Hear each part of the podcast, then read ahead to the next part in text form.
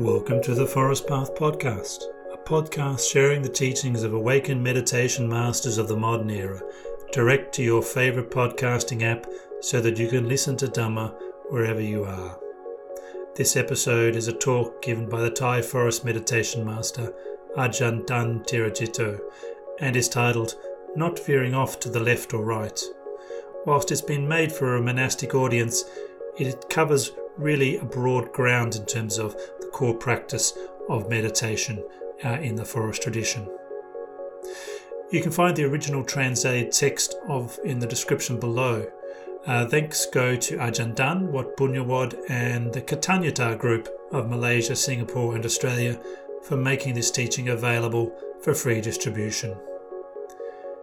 May you all benefit from hearing this gift of Dhamma by a meditation master of the Thai forest tradition.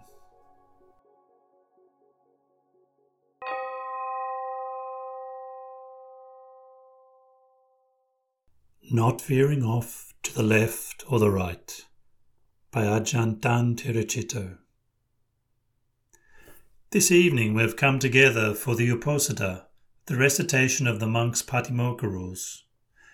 In the time of the Buddha, as we already know, Magha Puja was the day on which 1,250 arahants, fully enlightened beings, came together to hear the teaching of the Buddha without any prior notification or appointment.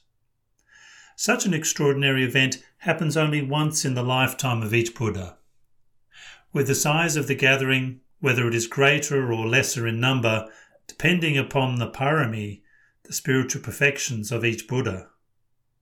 That such a large number of arahants should come together without any prior appointment is something so extremely hard to find in this world. In the past, those who gave up the household life and family life, their work and responsibilities, left them behind so as to conduct themselves and practice in accordance with the teachings of the Buddha. The people of those times had a sense of purpose, practicing in order to go beyond suffering. Having put on the yellow robe, they had just one goal to practice for the realization of Nibbana within their own heart. They put their faith in the Lord Buddha and his teachings, and consequently, they have given rise to a lineage of Arahant disciples, incalculable in number, extending into the present day. There are those of us who still have kilesas, defilements, or impurities in our hearts making it necessary to train and develop the mind, bringing about cleanliness and purity by following the teachings of the Buddha. The Buddha said, When the Tathagata has passed on, the Dhamma and the Vinaya will be your teacher.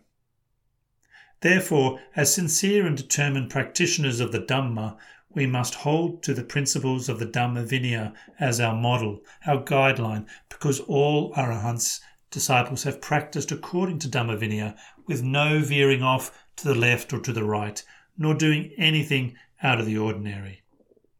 When we wish to go beyond suffering or realize Nibbana, then we must have faith in the practice. In truth, taking up this yellow robe isn't for seeking out wealth, respect, or praise. Rather, it's for realizing Nibbana. Everyone knows of the suffering of birth, and what then follows is completely full of suffering. When there is birth, a whole range of suffering follows sickness, aging, and death, plus many other kinds, all of which create suffering in one's heart, with no end to the journeying through samsara, the perpetual cycle of rebirth, aging, and death. As a consequence, we must be heedful. The Lord Buddha once asked Ananda, his chief attendant, how many times a day he contemplated death, to which Ananda replied, Seven times. For some disciples, it was more than this, and for others, it was less.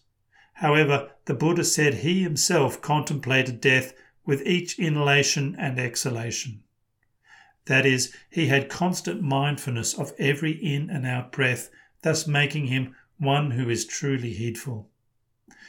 And so, in the days and nights that have passed by, have you given any consideration to death or not? Or have the days been allowed to pass unproductively? Having come to ordain as monks or novices, Sometimes, after several years, it may happen that we find things rather habitual, and so we always have to prompt and motivate the mind by looking for means to bring up the faith, to put forth effort, so as to give rise to sati, mindfulness, samadhi, concentration, and panya, wisdom, within our hearts. If we do little practice, the defilements will dominate the mind, making it disheartening or too discouraged to go about the practice. The defilements are namely lobha, greed, dosa, anger, and moha, delusion. They exist in the heart, making it distracted, causing it to think restlessly amongst the variety of worldly issues and affairs, all of which will harm the mind and keep one from being firm and secure in the robes. So we always have to create or look for ways to bring up faith and energy. Really, the practice is, having given up the household life, family life, and our external work and duties, that one should have the determination to fight with the defilements. It's not that we are go fighting with others or everything in general, but rather we contend with the defilements in our own heart by having patience and perseverance with all the moods and emotions that frequently arise in the mind. We already know that greed, anger, and ill will are defilements, so we must try to abandon them, try to let these moods and emotions go from the mind without keeping or holding such adverse mental states in our hearts. Even though we have defilements within our hearts, if we don't have the mindfulness and wisdom to keep a watch over them, the heart will always fall slave to its emotions, being a servant to the defilements. The Lord Buddha, therefore, taught us to have mindfulness present so that we can remain within the bounds of the Dhamma Vinaya, having mindfulness, watching over and tending to the heart right from the moment of waking. We endeavour to have mindfulness watching the mind, being present in every moment, knowing what the mind is thinking, whether it be good or bad. Once we are aware that we are thinking about the past, things already experienced, no longer of any benefit, we then set up sati and establish samadhi so as to cut the thoughts off. When we have thoughts proliferating into the future, next month, next year, which are of no benefit, then we bring up mindfulness and develop concentration, cutting those thoughts out from the mind. When the mind is restless, distracted by all kinds of emotions and thoughts, it's just the same. We bring up mindfulness and develop concentration to cut them off we make our hearts have firm, solid mindfulness in the present moment. That is, to see the mind, its moods and emotions, and the objects of its awareness. If we don't have mindfulness guarding over the mind, our thoughts will proliferate out to matters of no good, not giving rise to any benefit. The mind will dart off following the objects of its awareness, unable to see dukkha, dukkha's cause, its cessation, or know the path of practice that leads to dukkha's cessation. The Buddha, therefore, taught us to practice sila, virtue, samadhi, and panya. We have Dhamma Vinaya as our boundary. If we have restraint within the discipline without transgressing or doing any wrong, not even in the minor offences, then this will be a cause of mindfulness becoming more constant. Our only duty is to watch the emotions and thoughts within the mind. When there's free time, go and walk or sit in meditation, always developing samadhi. Know how to go against the defilements and how to endure things like the cold, the heat, and all other forms of dukkha. We have to know how to go against our will when practicing. Just as Ajahn Chah would frequently say, When you're diligent, put forth effort, when you're lazy, resist it with constant effort in the practice. So when we feel discouraged and slacken in our effort, we must look for ways to bring about faith and effort. Resolve to walk and sit in meditation every day without fail. Have mindfulness and wisdom searching for any faults in our hearts, asking, Why can't I make my mind peaceful? When they can train monkeys to be tame, subdue the wildness of horses and elephants, why can't I train my own mind to be peaceful? If we have mindfulness always attempting to take care of the mind, looking for ways to reflect upon any adverse mental states in order to remove them from the heart in each and every moment that dukkha arises, then the mind will, as a consequence, have firm, unflinching mindfulness in the present moment. When one has free time, one should always practice samadhi and work at it, really develop it. Then the peace of samadhi will arise in the mind. When we have sustained sati and samadhi, the mind will be quiet, concentrated, thus giving rise to joy and happiness. The equanimity of samadhi will arise, being free from emotions and thoughts of the past and future. Mindfulness is rooted in the present. There is peace and equanimity in the heart. Outside of formal meditation, when the eyes see a form, be it animate or inanimate, it will give rise to feeling, sometimes of satisfaction, sometimes of dissatisfaction. We must have satipanya, mindfulness and wisdom, contemplating and seeing the impermanence of such emotions in order to make the mind impartial, centered in the present moment. Every moment that defilements arise, be it liking or disliking forms, sounds, odours, tastes, or bodily sensations, everything, we have mindfulness observing the emotions, perceiving whatever is present in the mind. We have to look for skillful means to contemplate and let the emotions of both satisfaction and dissatisfaction go from the heart. Be impartial with sati established in the present moment. If we continually practice like this, our sati and samadhi will be sustained. For panya to contemplate and let go of these emotions, we must bring the mind to a point of center, to neutrality, make it peaceful due to samadhi and panya. Even though we contemplate like this, we're not able to cut all the emotions and mental impressions off from the mind because today we see a form or hear a sound giving rise to satisfaction or dissatisfaction. We contemplate this emotion, putting it aside, or we can cut it off with samadhi. Tomorrow, however, we see a new form or hear a new sound, again giving rise to satisfaction or dissatisfaction. Therefore, we must work at it every day to have the mindfulness and wisdom to reflect upon and remove these emotions from the heart, every day having mindfulness attending to the heart. Even so, all the emotions and mental impressions can't be completely rooted out from the mind, only cut off temporarily. It's like a tree and its branches. We take a knife and on Monday we cut one branch, Tuesday another, Wednesday we cut off another, and so on until Sunday. Come Monday again, the branch we previously cut has sprouted again. Likewise with Tuesday's branch, and so on. If we don't uproot the tree, it won't die. The emotions within our hearts are just the same. No matter if we have mindfulness contemplating, letting go of the emotions and the mind's objects in every instant, tomorrow we will meet with forms again, hear sounds again, smell odours again, taste flavours again. The body will contact cold, heat, softness, and hardness again. There will always be Vedana, feeling, arising in the heart. Consequently, the Buddha taught us to come back to contemplating in a way that destroys attachment and clinging to one's body, for this is the cause, the origin of the greed and anger that arises in one's heart. In meditation, therefore, once the mind is calm enough to be a base for contemplation, it's essential that we take up the body for reflection. Sometimes in meditation, as soon as there is a degree of calmness, we may become aware of a variety of external things. We may have knowledge into past or future events, or happenings in the present, whatever, but it's just peripheral knowledge. It's not knowledge that will end the suffering in our hearts.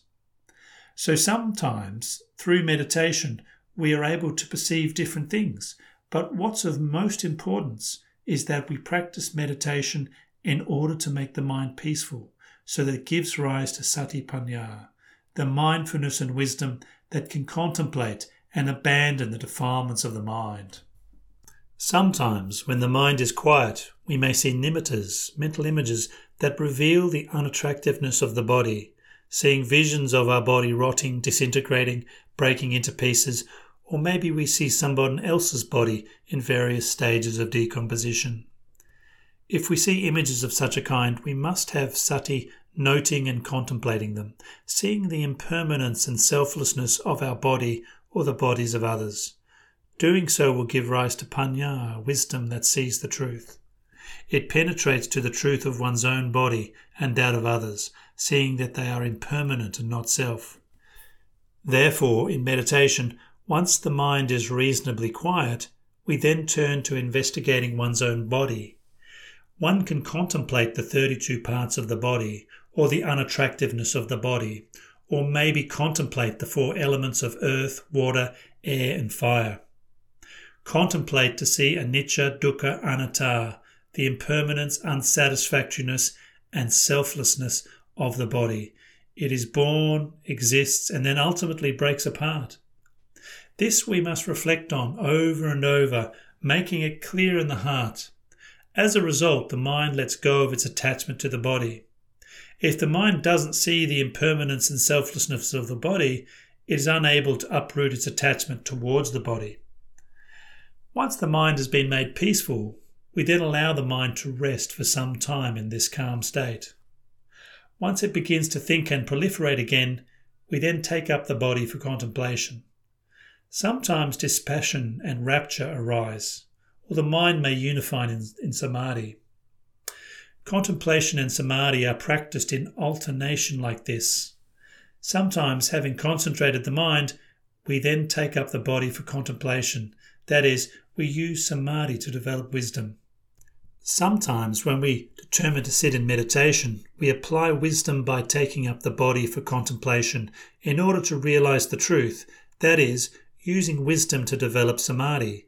When we reflect and see the truth of our body, seeing that it is impermanent and without self, the mind may converge, becoming concentrated. This is what's called applying wisdom to develop concentration, panya to develop samadhi. These two approaches can be alternated depending upon each individual's character. As a result, this samadhi will serve as a basis for sati and panya, while contemplating our own body, the bodies of others, and all material objects, seeing the impermanence and absence of self in everything. Samadhi is also the basis for satipanya to contemplate the emotions within the heart. The mood may be one of greed or anger, attraction or aversion towards forms, sounds, odours, tastes, and bodily sensations. Sati and Panya contemplate letting go of any attachment and clinging in the mind little by little. In the beginning, a more coarse defilement that can be readily perceived is that of satisfaction, the taking pleasure in forms, sounds, odours, tastes, and bodily sensations. Satipanya must contemplate and investigate any moods and emotions so as to free the heart from them. We then step up the practice of developing samadhi in order to have mindfulness and wisdom investigate within the body, seeing it more and more clearly. With regards to greed, as monks we have already given up our external material objects. Actually, there's not much to it, there just remains a more subtle greed towards the four requisites of a monk robes, alms food, dwelling place, and medicines for sickness.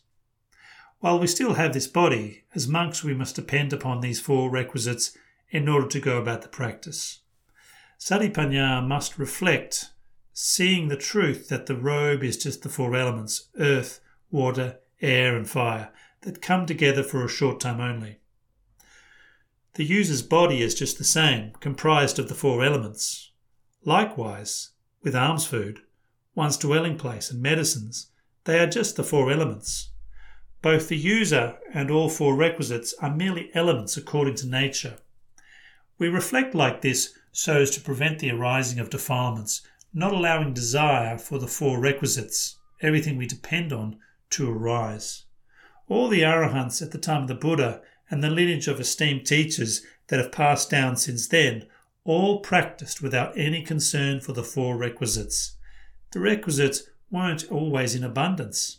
Sometimes there was only a small amount or even shortages, yet they only depended upon them for going about the practice. In the past, sometimes there was little cloth. They would use discarded cloth, having no ambition to wear fine, delicate materials. They would make use of shrouds found in cremation grounds or thrown out rags, taking the cloth, washing it, then sewing and patching it into a robe used solely for practicing Dhamma, just to cover the body. For alms round, they relied on three or four houses, getting just enough to eat for one day so as to practice Dhamma. They didn't eat in order to have a bright complexion or a big strong body. When making use of a dwelling, sometimes they would live under a cliff overhangs, in caves, or at the foot of large trees, or in simple grass roofed huts, just that much. Their dwelling was solely for protection against storms, wind, and rain and sun. All the Arahants say that any dwelling that offers enough shelter so that in a storm one doesn't get wet knees while sitting in meditation, then this should be considered a good, even excellent dwelling. The lodgings were only used for meditation and protection against the elements. They didn't need a dwelling that was great in any way. Sometimes the Kruba Ajahns, the forest masters, in the course of their practice, gave no concern for medicines. They went and practiced in the forests, the mountains, and caves. They were sometimes troubled by illness or the bodily elements were out of balance, so they would use their Dhamma practice as medicine by contemplating the painful feelings that had arisen. Using samadhi along with mindfulness and wisdom, they contemplated and analysed the body, seeing that it was just merely elements of earth, water, air, and fire. They contemplated to see that feelings are just a condition of the mind, but not the mind itself. The mind is one thing, the body another, and feelings yet another.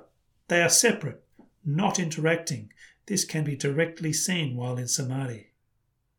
The Dhamma medicine was all that they had. In the past, they didn't have any abundance of the four requisites, yet our esteemed teachers could practice to make their minds know and see the Dhamma, or be the Dhamma, owing to their total determination and dedication. They sacrificed everything, even their own life, for their longing to know and see the Dhamma. We, as a consequence, should endeavour to have determination in the practice, abandoning greed from the heart. Once we have such determination, we won't have any worries or concerns, only using the four requisites with moderation, stepping up the practice of working to refine the heart, lightening and relieving it from greed, anger, and delusion.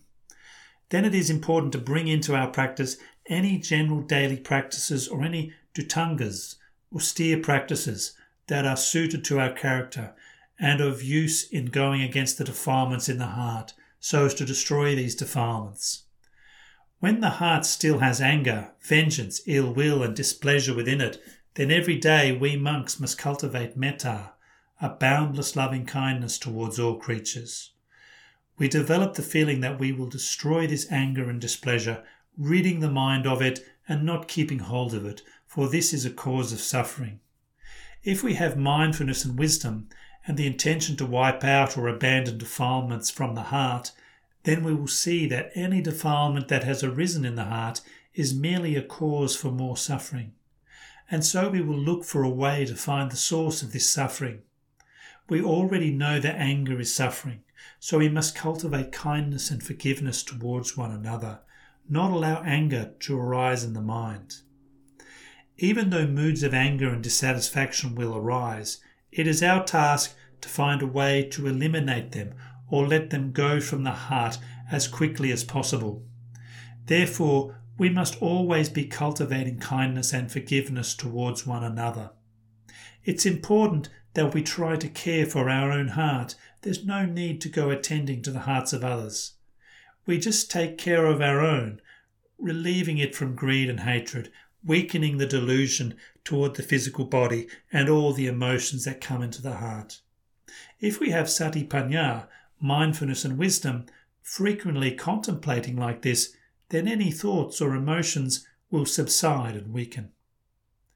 Once the mind is free from thoughts and emotions, we then develop samadhi.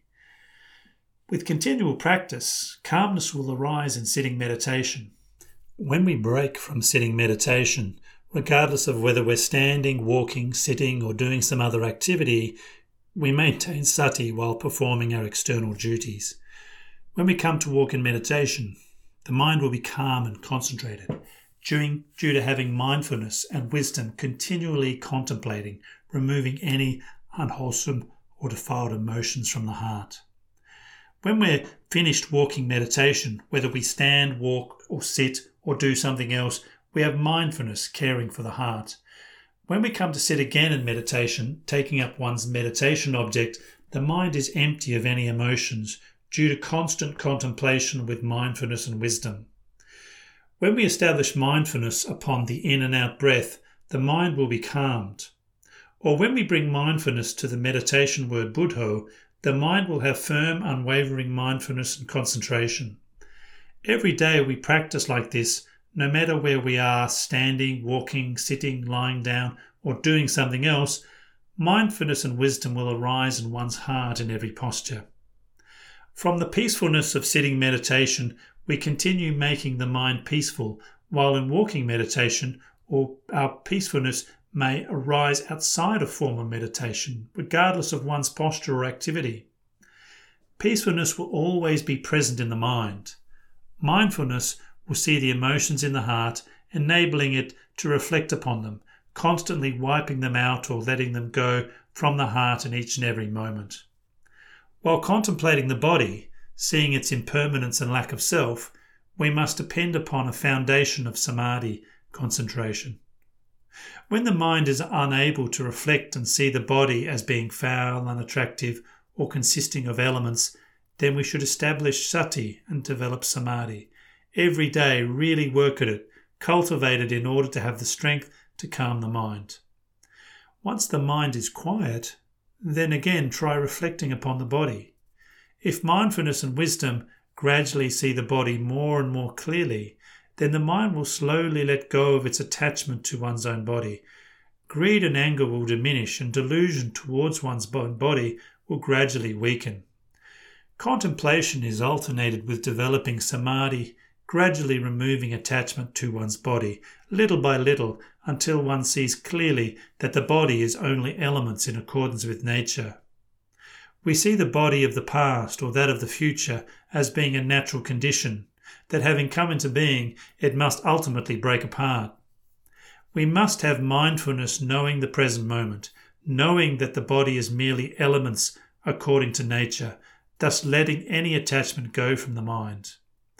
When the mind relinquishes all attachment towards the body, then greed and anger will cease. Any delusion regarding the body and all material objects that are merely elements in compliance with nature will also cease. When seeing a form, it's just a form. When hearing a sound, it's just a sound. All phenomena are merely elements following nature, having come into being. They change and ultimately break apart completely devoid of any self. The mind, as a consequence, will be centered without swaying to either extreme of attraction or aversion.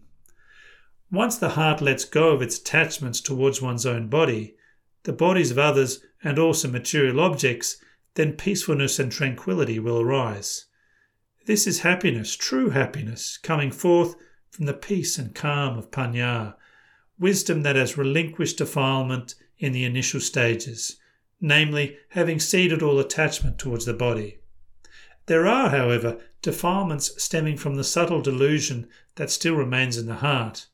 This is delusion towards Vedana, feelings in the mind, Sanya, memory, Sankhara, mental formations, involving thinking and imagining with the mind, and Vijnana, consciousness or deluded clinging to the mind's knowing as being the mind. To deal with defilements on this subtle level, it first requires that one has relinquished all attachments to materiality and form. In other words, one has relinquished all attachment to the body, enabling one to walk this stage of the path and further continue one's contemplation. In truth, this stage of the practice is Arahatta Magga, contemplating the mind and Dhamma at the most refined level. Once material form and the body have been let go of, all that remains is the subtle stage regarding the chitta and the dhammas that arise within it. When delusion is still present in the mind, we must have mindfulness and wisdom contemplating its subtle emotions. The mind still has attachment for Vedana of the mind. Though there is happiness with only a speck of dukkha, it's all being experienced right here in this heart The happiness in the heart is immense, whilst dukkha is almost imperceptible due to the mind having abandoned the more gross defilements. Satipanya must then contemplate the remaining refined defilements, seeing the impermanence of this happiness or the dukkha of still having defilements in the heart. As for one's memory, the mind deludedly clings to it as being the mind. Likewise with thoughts, the mind attaches to them, be they productive or not. There is thinking and conceptualizing about a variety of wholesome things, believing them all to be in the mind. The Buddha therefore taught us to contemplate the Vedana of the mind, seeing that it's impermanent and devoid of self. Or we have mindfulness and wisdom contemplating memory, seeing its impermanence and lack of any self. Mental formations, seeing the fleeting nature of our thinking and conceptualizing, recognizing it's all without any self.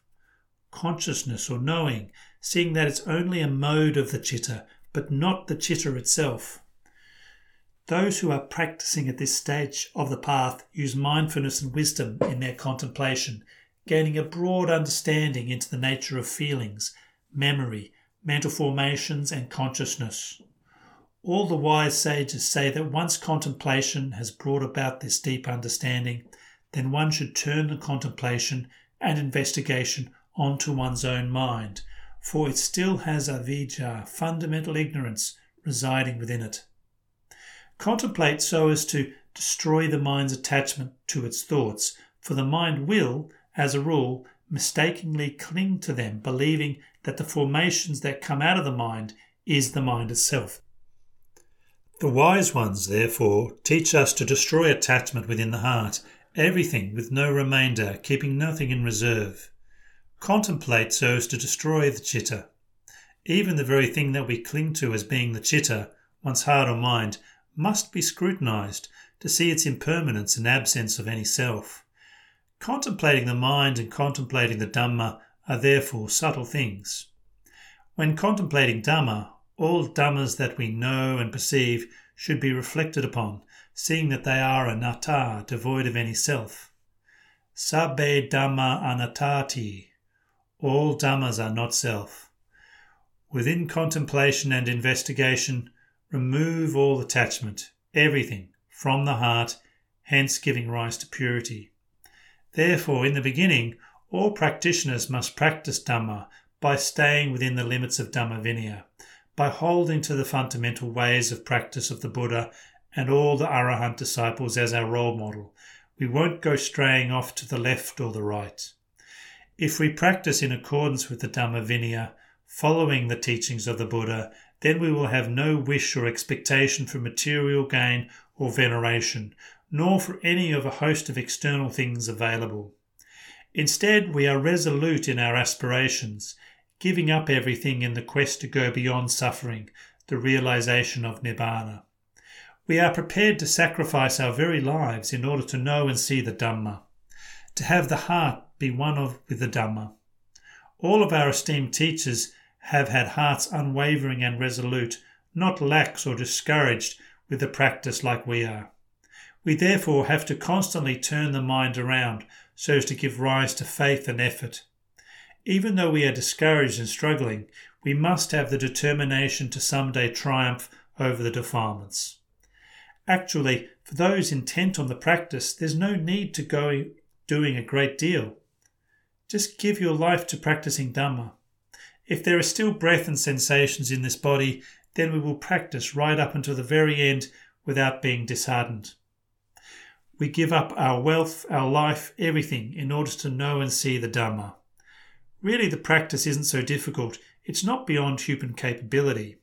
If it was something so difficult, the Buddha probably wouldn't have taught us to develop ourselves in Sila, Samadhi, and Panya in order to gain clear insight into the realization of Nibbana thus bringing a final end to the greed, anger, and delusion in our minds. As a consequence, we should resolve to practice Dhamma every day. Don't be discouraged or lazy. Even though there may be discouragement or laziness, we must go against this tendency and do the practice, for we depend upon the four requisites given by the laity. There has to be the awareness in one's heart that we must apply ourselves to the practice, for our lives are unpredictable. Once born, it is not long before the body must break apart.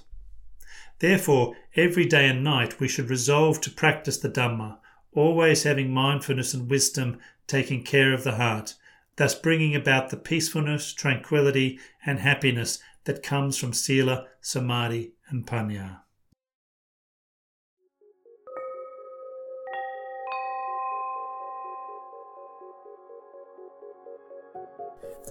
That concludes the Dhamma teaching, Not Veering Off to the Left or the Right, by Venerable Ajahn Dtun.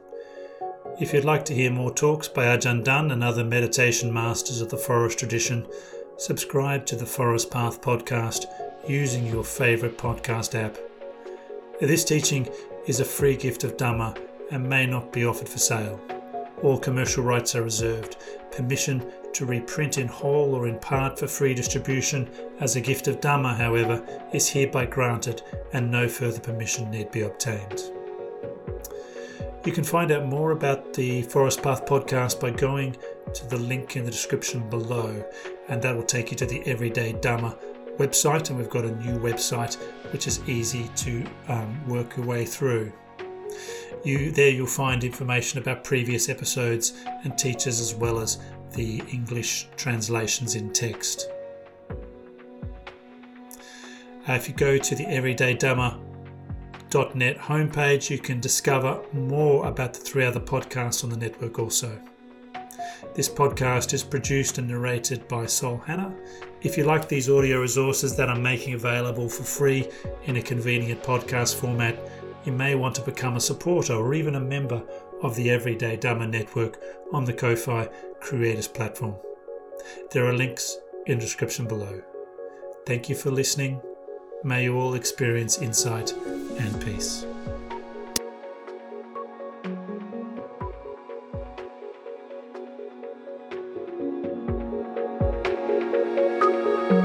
you